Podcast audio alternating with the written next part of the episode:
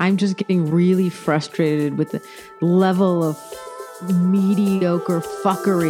What did you call him?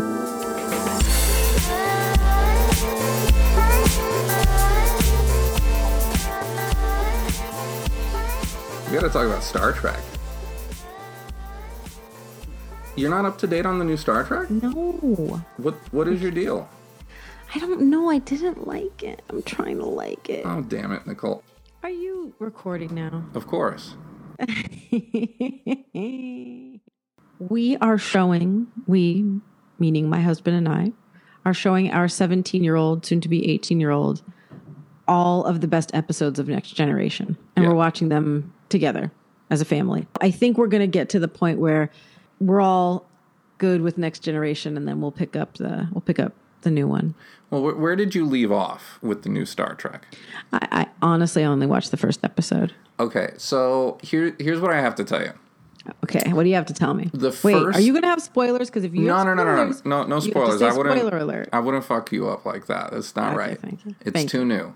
The first episode, I don't know what was happening there. I don't know if that's the network like sticking their fingers into it or what. Yeah. I have no idea how the first episode was made by the same people who made the rest of the season. Oh, did you check and see if it was the same people? I mean, because often those who'd make a pilot are not the same ones that you pick up later on. If that was actually a pilot, that could be. Yeah, we should dig around for that because it takes them a little while to find their footing, but then it really, really feels like Star Trek. And I'm going to tell you, for the longest time, Sisko, he was my favorite captain. Don't say, because I'm still not, but in terms of protagonists, you're with, is it protagonist or captain that you're with? No, I'm saying straight up captain here. Okay. Michael Burnham is a captain no matter what her rank ends up being. Mm-hmm, mm-hmm. Because and that's what I think is so interesting about this particular chapter of Star Trek is that they're showing that being a captain is more than just a matter of rank. It's about attitude. It's about outlook. It's about convictions. By the second episode, Michael Burnham doesn't have any rank at all. Mm. But as you watch... Yeah, that's where I left. She doesn't have any rank. Right. But as you watch her through the season, what you see is, as far as I'm concerned, the finest Star Trek captain we have been given. Wow. Okay, so I'm here for it. If you tell me that I should stick with it, I'll stick with it. Can people watch the rest and skip the first one? Or do you need that? You just need that as exposition, right? I think so. Like, watch it knowing that something weird is going on, that it doesn't feel like Star Trek at first, and that's okay because they will find their footing later. All right, cool. So I was super pumped for the two women of color who started as the co-protagonists of the first episode. I mean, the first night I was like, yes. And by the end of that episode, I had to really take a deep breath and think about whether or not I felt like I wanted to keep going. And I'll be honest, I was scared it was going to ruin Star Trek for me. The franchise. Right. The incredibly important mythology of it. Like, the storytelling is even hit or miss sometimes, but the... Oh, for sure.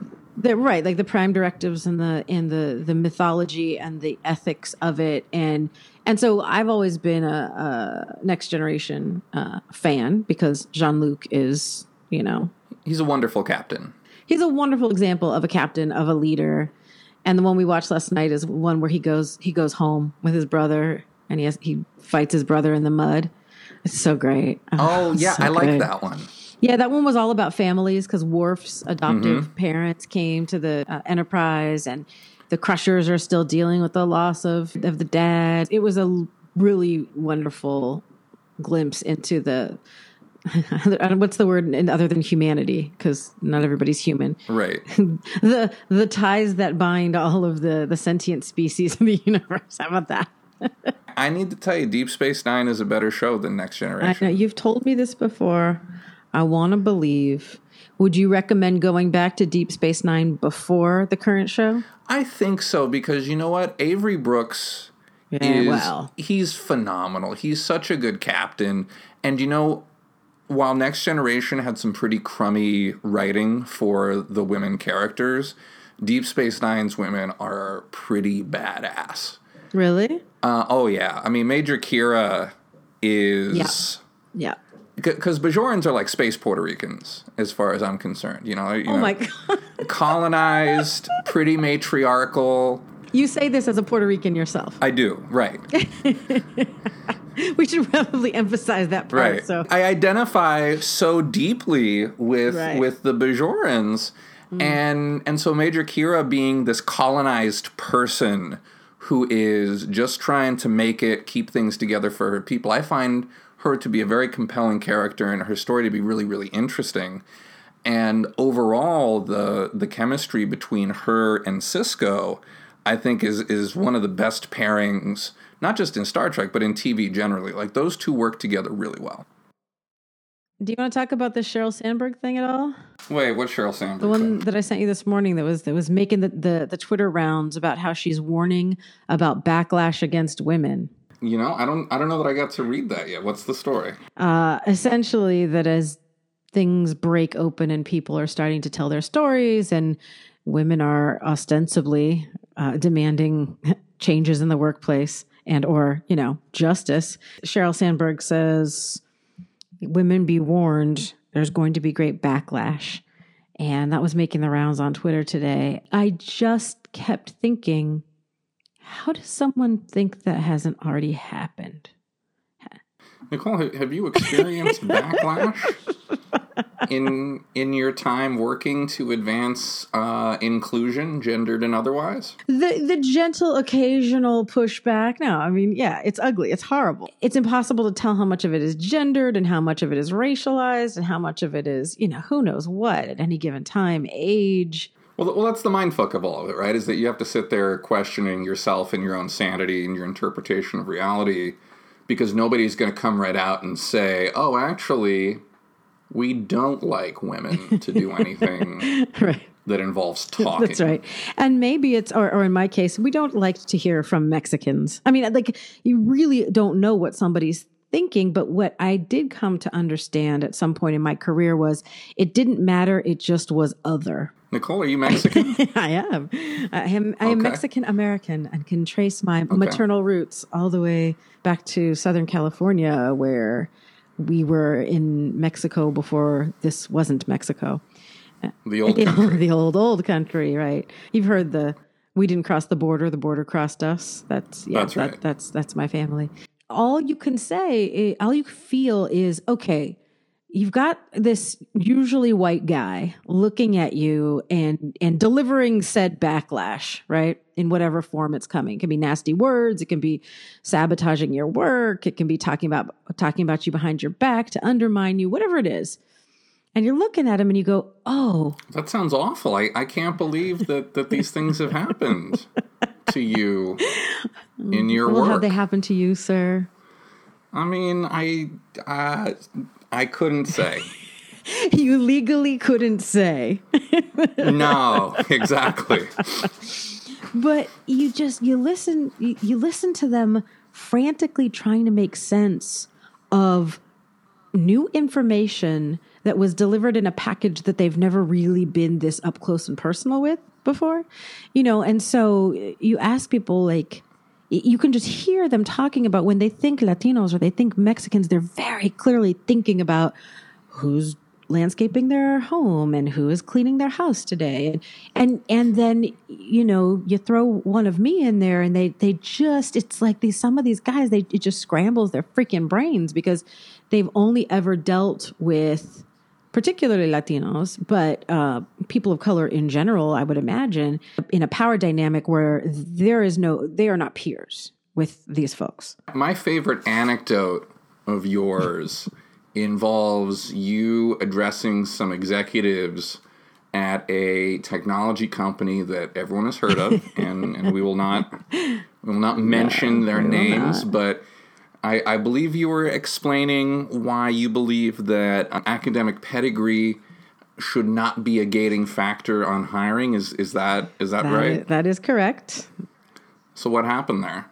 It was 8 to 10 people in the room, 2 women, myself being one, and the rest of the room was white, including the other woman who was there.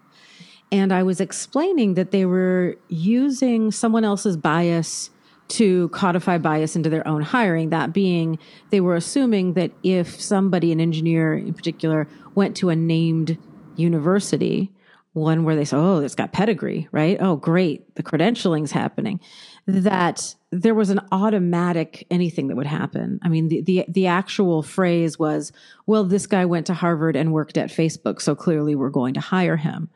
And I, clearly, because what could go wrong?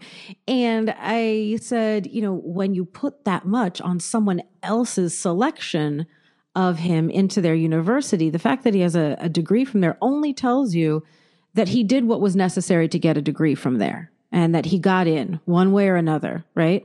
It does not tell you who's going to be best for this job for which you are hiring. And I was talking about how many tech companies use higher education as a proxy for something else, and the two don't match because people are consistently disappointed. And I use, as I always, or I often do, I use Stanford as the example. You know, if we keep using that as shorthand for someone who deserves a job here, and you want to diversify your company, this is going to be very difficult to reconcile. And the woman who was at the table of executives got very annoyed with me, not that far into my sort of my lesson. And she said, do you think you would be less bitter about Stanford if you could have gotten in? Do you think you could have gotten into Stanford if you had tried? Well, there's the punchline, because I did. My class of 94. And she... You attended Stanford University. I did. Now, Nicole, why do you suppose... that she would assume that you were not able to get into Stanford? Why don't you answer that question for me? No, I couldn't possibly imagine. Well, I'm stumped. So clearly I actually extended some sort of empathy to her. In my brain, I sort of said, oh, she really just put her foot in her mouth. That's going to be embarrassing for her, you know, when I deliver the punchline here. And it was, and it was terrible. The interesting thing, though, is that she didn't... Well, no, don't jump to the end there. Like, how did you deliver the punchline here? Like, give us the blood of this, please. I said... I got to, well, actually, a person with legitimate, right. You know, legitimate use of well, actually. I said, well, actually, I did get in. I did go there. I'm the class of 1994. And maybe I said it with a little more passion than that. But, you know, I'm not to humiliate a person. I just want... But what was the response to you just, like, you know, cutting her knees out from under her there? Well, I think the bigger response was from the people sitting around the table who just sort of... there's this, like, this collective, like, gasp. Groan. Or just like, oh, like a punch in the gut. And then I just paused and I looked at her and she said, well, I went there too. And I said, okay, great. Okay, so you know what I'm talking about, right? I'm trying to, like hey, you know, we all met idiots there, right? Like, I definitely knew people who, like, you know, you just don't know. Well, whatever. Any population is hit or miss, and I definitely met some folks there who were, like, miss. So her response to that was, well, I went to Stanford too. Yes. Not even an apology. No, she never apologized. There was no apology. And she just got very defensive. Well, I went there too. And I said, that's great. So... you know what I'm talking about, that it's not as if everybody at Stanford is magically anything. There are a lot of factors that go into who ends up there. And she said, well, I learned a lot. And I said, I'm glad. I definitely learned a lot too. But I'm also talking about this other dynamic in that, you know, some people maybe didn't, quote unquote, deserve to get in and made the best of it and were awesome and it ended up being great, in which case they did belong there. And some people were, you know, folks who sort of skated their way in and somebody else paid for it and they didn't contribute a hell of a lot to education or the campus or campus life. And I was trying to say, like, hey, don't you remember that it was more than just, wasn't it an amazing, perfect place? And she wouldn't budge. And she said, well, it just seems as though you and I had very, very different experiences, which of course is also true. Like, yes, all of those things are true. You do have different experiences, and if her experiences were sufficient, I don't think they would have need to call the consultant. Isn't that right? That's a good point. That is a good point, because there's a... Like, what is the purpose of this exercise if your particular experience here is not going to be valued? These people sound like assholes. So did you keep working? I did not. I think that was I declined to re-up on the RFP and... to sell some follow-on business, because I think we were all done there. We should answer questions from real people who are working in tech. Yeah, what do you got? Well, let me see. Here. From the interwebs, we love your questions, by the way. Keep them coming in. What can you do as an individual when you find compensation discrepancy in your company, especially when white and or males are paid more? What are effective ways to share information and mobilize as a group? Is this even a good thing to want? So I love this question because it has such a clear and straightforward answer. First of all, let's stress the law here. We have federal labor laws which establish that, A, you are permitted to have any conversation you want with any person you want. It is illegal for an employer to tell you that you cannot talk about your compensation. That is correct. Number two, it is also illegal for an employer to interfere in anything that qualifies as a protected concerted activity. That is, if you are going around and having conversations with your colleagues about what they are getting paid, if you are interfered with in that, you are also finding yourself with an employer acting against federal law. So the law here is very clear and explicit that whatever you want to do around this, you are permitted to do. Now, taking the law aside, what should you actually practically do about it? There are some interesting examples that we can point to. Erica Baker has a phenomenal case study for you in the form of her salary transparency spreadsheet that she circulated at Google. And a whole bunch of people passed this around. They filled in some of their information, including their compensation, and it turned out, whoops, there was some discrepancies in who was getting paid for doing what work. So there is one example of one of the things that you can do. A lot of this comes down to organizing with people, and that means making trouble. So you have to have an appetite for making your bosses upset if this is a thing that happens, because what it means is that somewhere they have created a system which is unjust, and it is now going to be up to them to fix that system. And so you are creating inconvenience in their world. So you have to have an appetite for trouble, but you are absolutely permitted to organize. And there are obviously measures that you can take to make sure you can collect that information. Yes. Very thorough answer. And in the state of California, if that is in fact where you are, women can ask to see the exact pay of everybody at her peer level in a company. Yeah, and that just went into effect, I think, in January of 2016. Most companies have not figured out how to... actualize this, but if you ask your HR, they by law have to have a system to show you where you stand. Should you band together with everybody else? Is that part of the question too? Yes. What are effective ways to share information and mobilize as a group? Well, you did say the spreadsheet. You can literally just start a Google spreadsheet and ask people to populate it. That's fine. Get ready for there to be weirdness. Because instead of getting immediately angry at the people who set the pay, folks will start to get angry with each other first, and that is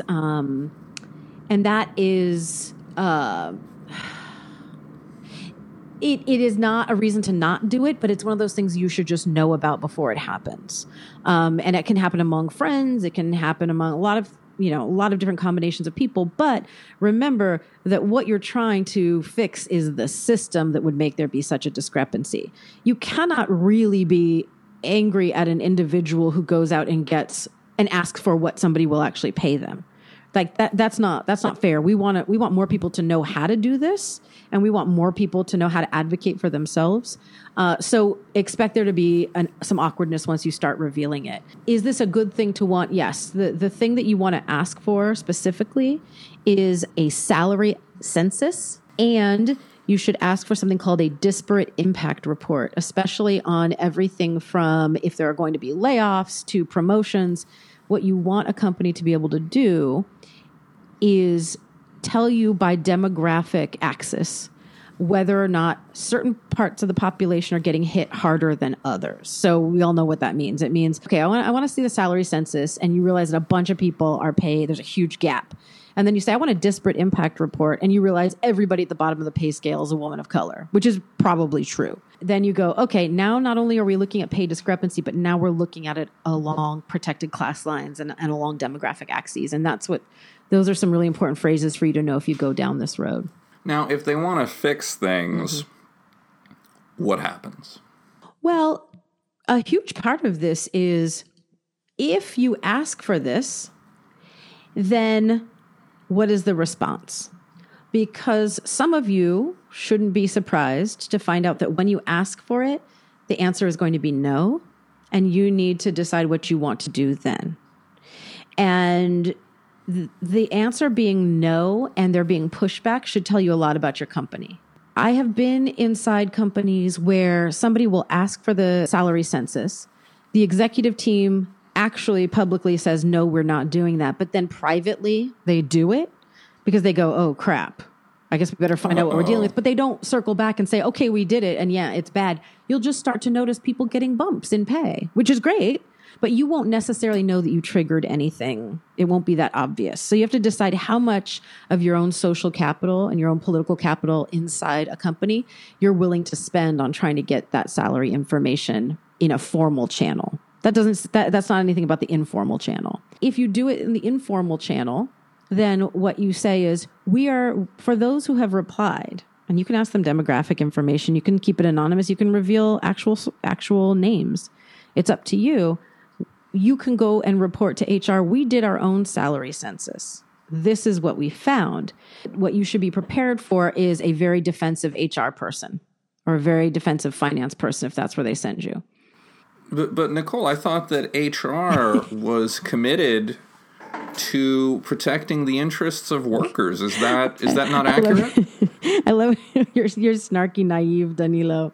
Of course, HR is not there to protect employees. It is the rare company where HR is set up to be oriented towards the well-being and the long-term health of an employee.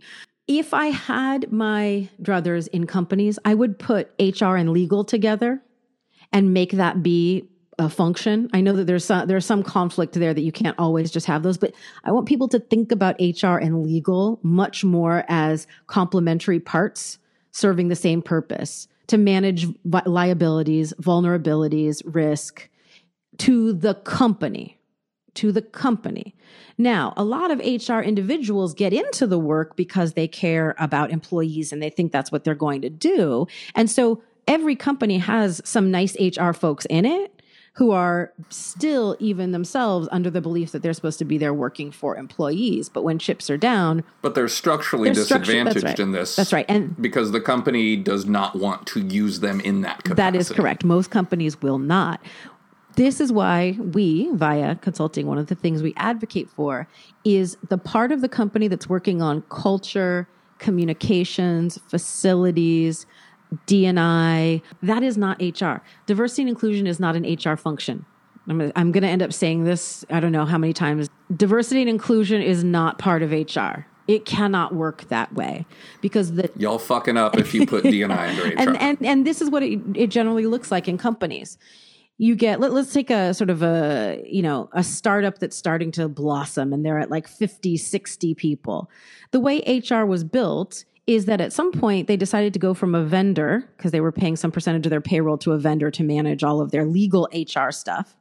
And then they realized, okay, well, that's not cost efficient anymore. We're going to pivot towards having our own HR team, or God forbid, there was some crisis that caused them to bring an HR team on site. Right. And so that happens sometimes. So you hire an HR person or somebody who's been like the office manager, ends up then becoming kind of an HR generalist. And that doesn't necessarily mean that they have the training to do it, but they're smart enough to figure it out. That's great. You can hobble along for a year like that, and then you have to hire a more senior HR person. This is not the structure out of which diversity and inclusion can thrive. Their jobs are about benefits. Their jobs are about offer letters. Their jobs are about making sure that legal requirements are in place, like sexual harassment training, which is mandatory in the state of California after 50 employees. They're doing those things. That is not the same skill set as people who are making sure all hands meetings are inclusive and you hear lots of voices. The same people who are actually making sure that the recruitment team knows all of the communities where they can actually start to recruit talent from. That's not the same group of people who try to make sure that the company is on the right side of, upcoming social and political issues. All of those things do not live in HR. And right now they're all squished in HR, all under the tiny banner of diversity and inclusion, and all handed to a very junior, relatively young, predominantly white woman who is now supposed to go figure out all of these things with no training, no budget, and no backup in a department that is meant to just mitigate risk. And that might sound really harsh, and I apologize to my friends who are in HR out there, because I know a lot of you are trying to do it in a much more creative way. But if you're looking at the functions of a company, there is no real room to argue that an HR department, so your average HR department, is there for the betterment of employees. Once you've separated culture and HR, you will see things improve on both sides of the house. We've done a good job addressing the needs of labor in this answer, but I know from our last episode that we do have folks in management who are also listening, and so I'm sure that everyone who's listening to this podcast in management absolutely wants fair and equitable pay in their organization. What are steps that managers can do to ensure that it's not even necessary for somebody to go and do all of this salary detective work in the first place? So if you're a manager, one of the things that you should know, like have memorized, is the compensation package of every single person on your team, because you have to start at the team level. And chances are you inherited at least some of the people on your team, and you didn't actually hire them or set their salaries. So you need to know where everything falls in line. One of the things that can lull managers into feeling like everything is okay on their team is that you'll only ask for salary. And you'll say, show me the salaries of everybody on my team. And you go, okay, that range is pretty good. And it seems like, yeah, some of the stronger people are making a little more than those who are still, more junior and coming up in their careers. Okay, I can live with this discrepancy, right? What managers often forget to ask for is the equity or anything else that a savvy negotiator came in and negotiated on their way in the door, because the manager wouldn't necessarily have been the person to do that. And so where we see in tech companies much wider discrepancy is on those shares. If you're a manager, you can ask for things like equity grant refreshing. And of course, that has to be taken to a board. But you as a manager, if this is something that you care about, you're the one who should be carrying the mantle. And no, you can't do it the same way an individual contributor did, sort of the grassroots, like let's find out what everybody's making. You can't do that on your first try. You should go up the ladder and say, these are the things I'd like to request. Then if there's pushback, then you have other things at your disposal. But in order to be seen as a team player and a good leader, the first thing you should do is ask above you. How about our next question? Oh, okay. Is there ever a time when the answer is that you can fix the culture of a workplace? It seems like if you feel the need to fix culture, it's not actually salvageable, and you should cut your losses and get out immediately. Are there times when it's possible to fix cultures? What factors would make it likely to succeed?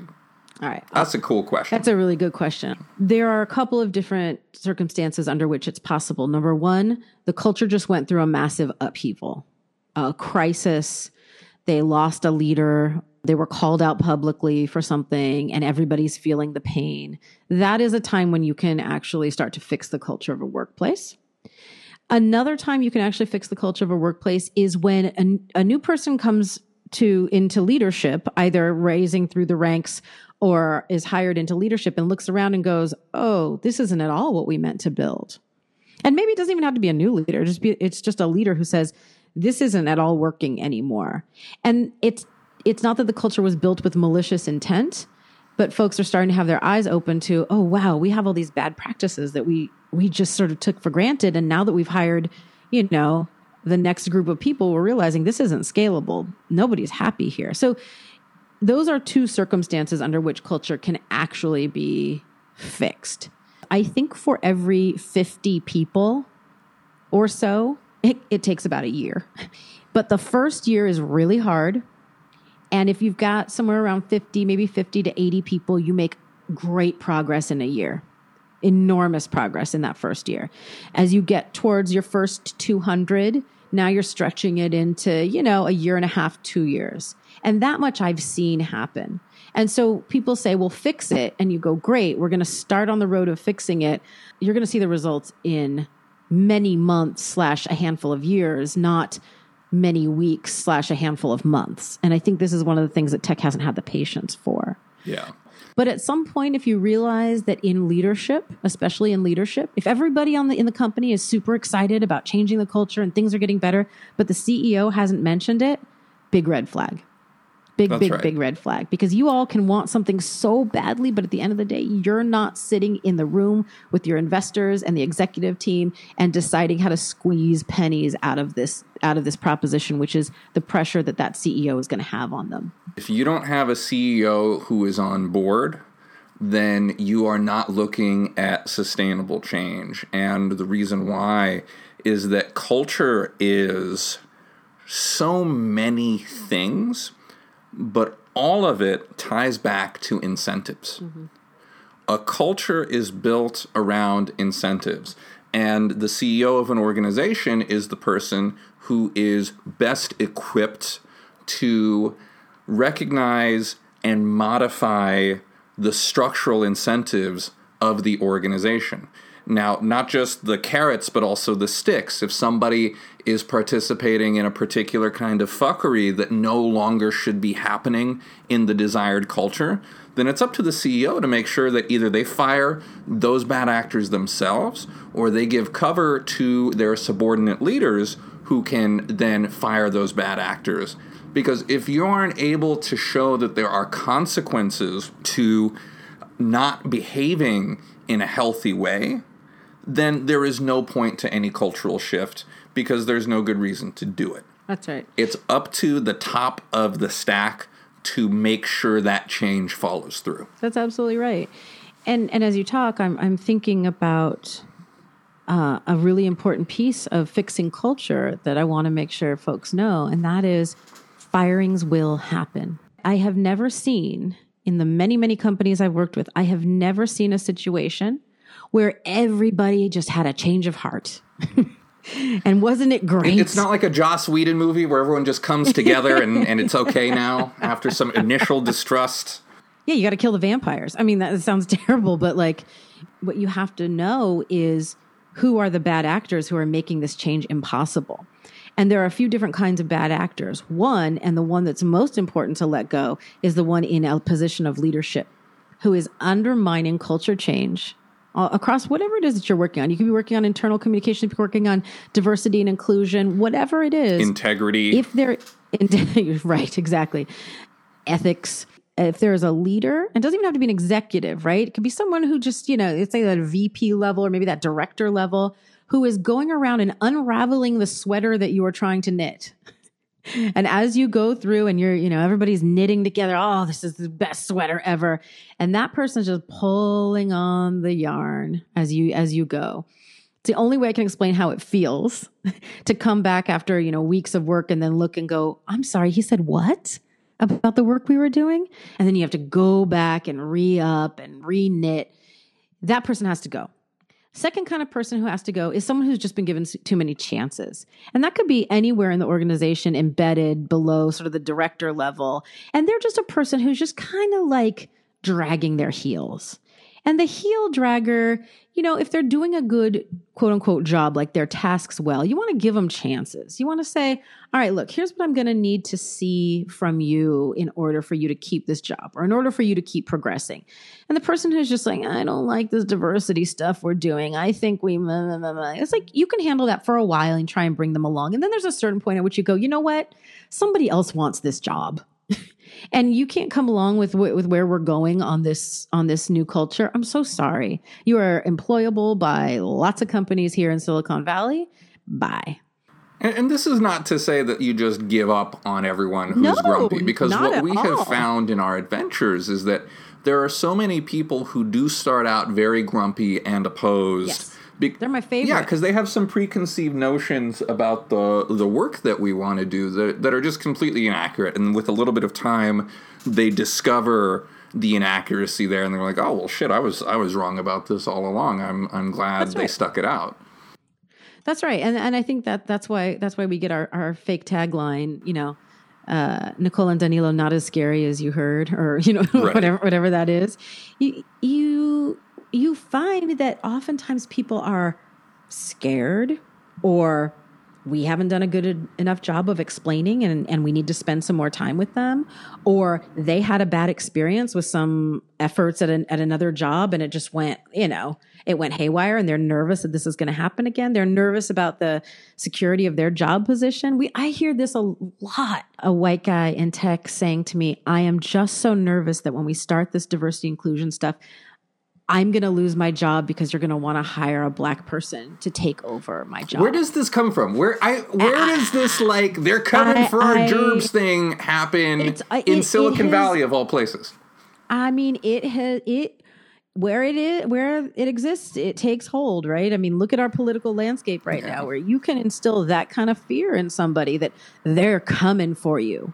Right? Like, they're coming for your jobs, for your women, for your children. Now, Nicole, just to be clear, in the course of your career, has there been any situation where you have come into an organization, instituted the mass purges of all white men, and then replaced them with black people? Has that happened before? Hold on, let me think in my long history of course not. That's not a strategy. I don't know where it originally came from, but it festered in them for so long that their initial reaction to hearing about we're going to increase diversity is, oh no, that means I can't have this job anymore if I'm white. But I mean, we see this in universities too. And I talked about being at Stanford in the early 1990s and the pushback against affirmative action and people saying, you know, a well-deserving white kid, rich white kid, probably, you know, you probably took their spot. My favorite phrase, and everybody who's a person of color who's gone to an elite university has heard this, quote, we know how you got in. Like that is the actual praise that people use with you. And motherfuckers, it's like, we know how you got in, which is that affirmative action has been for white people for generations, and that wealth accrues. Well, you know, you got to back way the hell up with them and just walk them through it or decide it's not your job to do it. But, you know, at some point I decided to turn this into a career. I had a friend in college who used to joke with me. He said, you think people will pay you for you to talk about and teach them about race, class, and gender all the time? I said, yeah, I actually do. It's nutty. And he's like, okay, good luck.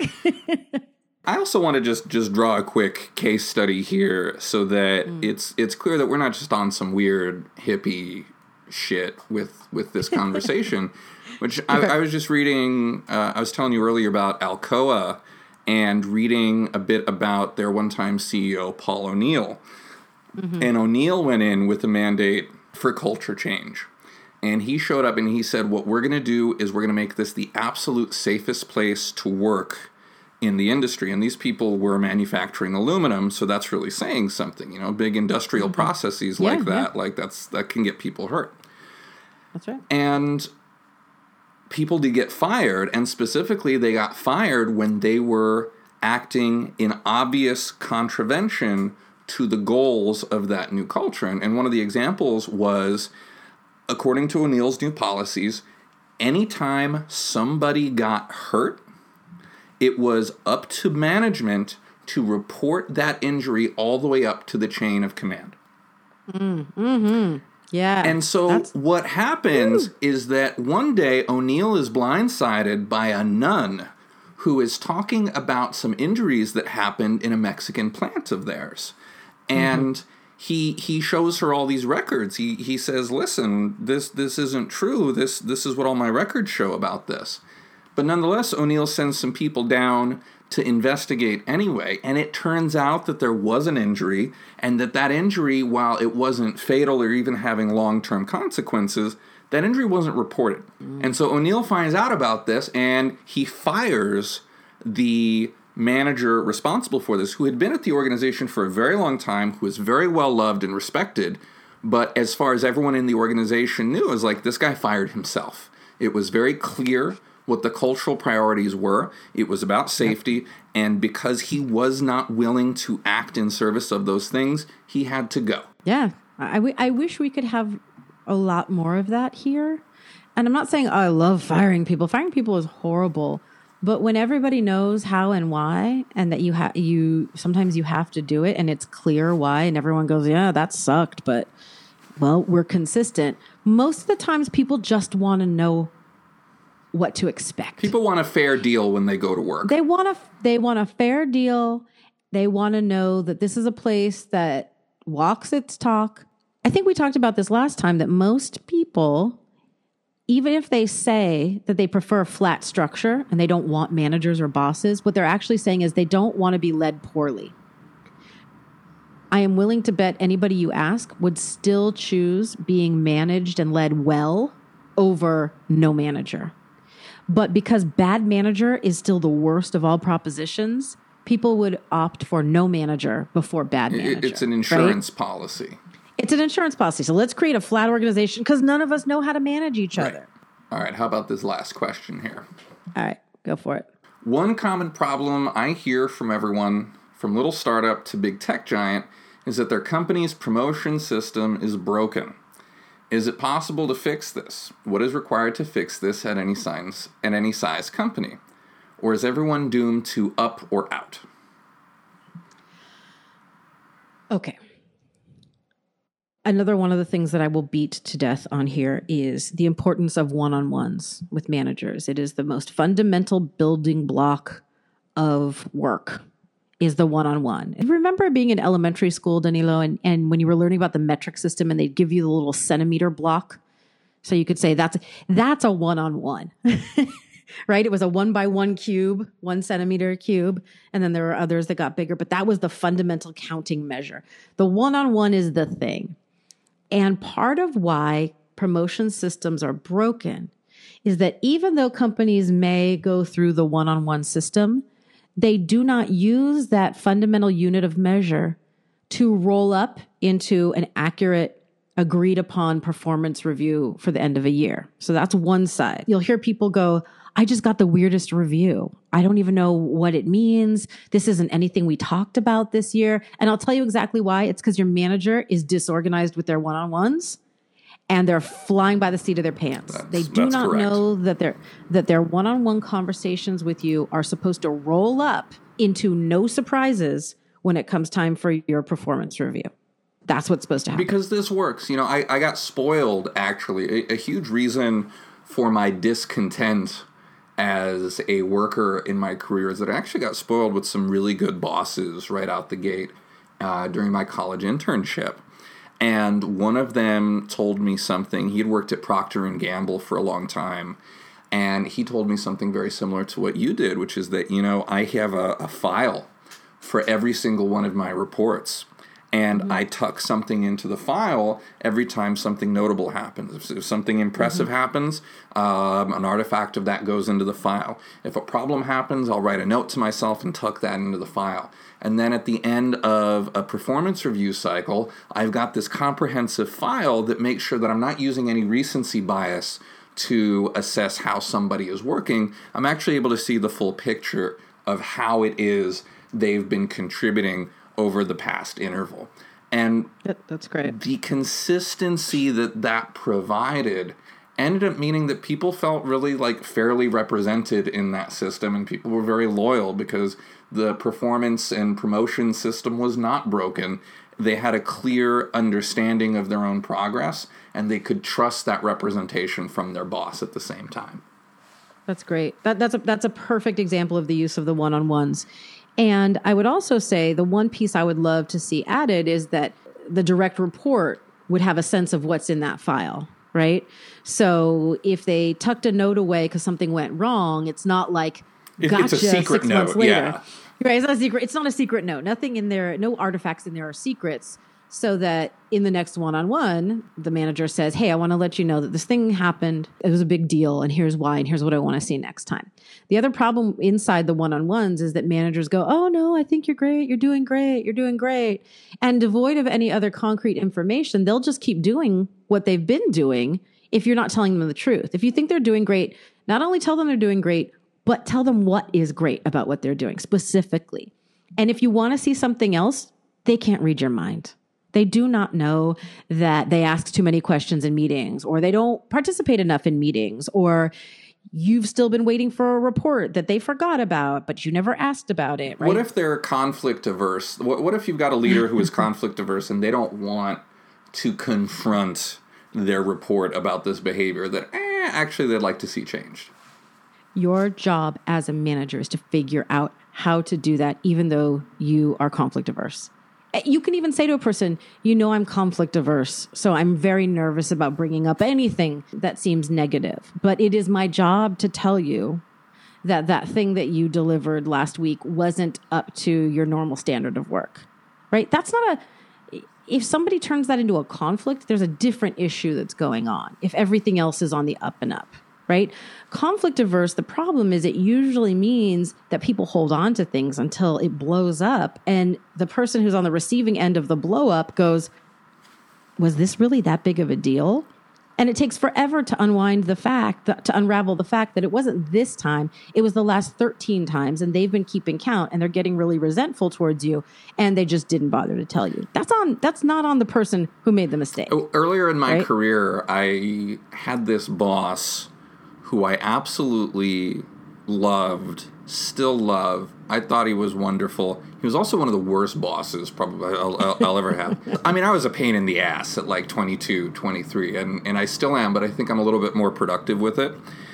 But there was just something that I'd been doing that got under his skin, and finally he just lost his fucking mind one day.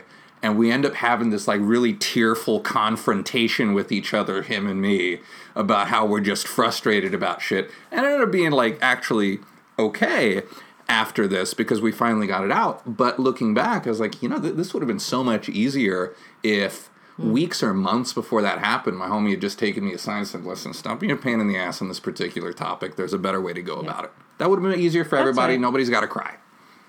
That's right. And even seasoned managers can forget to do that, right? Because you've been managing for a lot of years, you think you got a handle on everything, and then you go, oh my gosh, I completely missed that thing. I can't believe I missed that. That's like a classic move. Oh, I can't believe it.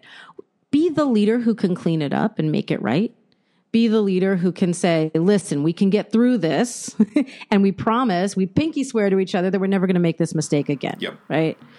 Those are the things. It's not, don't ever make a mistake either. I think that's another thing that happens to people. They get so worried about making a single mistake. And if we put as much effort, half the effort, into thinking about how we'll apologize for a mistake or how we'll rectify a mistake, if we put half as much energy into that than we do not making a mistake. And I don't mean technical mistakes so much as I mean mistakes with interpersonal mistakes with each other. Right?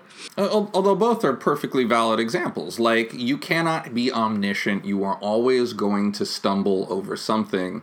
And what happens next is what defines the culture. It's like, do you get the opportunity to fix this? Do you get punished? Is it ignored? You know, I once worked with a CEO who tells a story about when his now multi-billion-dollar company was very young but getting some traction. He, not once but twice, dumped their user database. Oops. And they had backups, right? Not the first time. Oops. Well, I mean, but you know what? Guess it is. That exposes some issues with policy right there. And it's not the individual's fault. It's like, all right, there's a broken system here if it's possible to just destroy that much data. A system dependent on no one making mistakes is not a system. There you go. There's the technical way of putting it. And I appreciate that. Well, hey, those were some good questions this week. It's fun to me that everyone finds this exercise so useful. Thank you for sending us questions. And if you have yet to ask us a question, we've got a whole form right here on our SoundCloud page for you to ask that question. So head on over to viaconsulting.com, click on our podcast link, and you can ask us whatever you want to know about making a better, more inclusive, healthy workplace.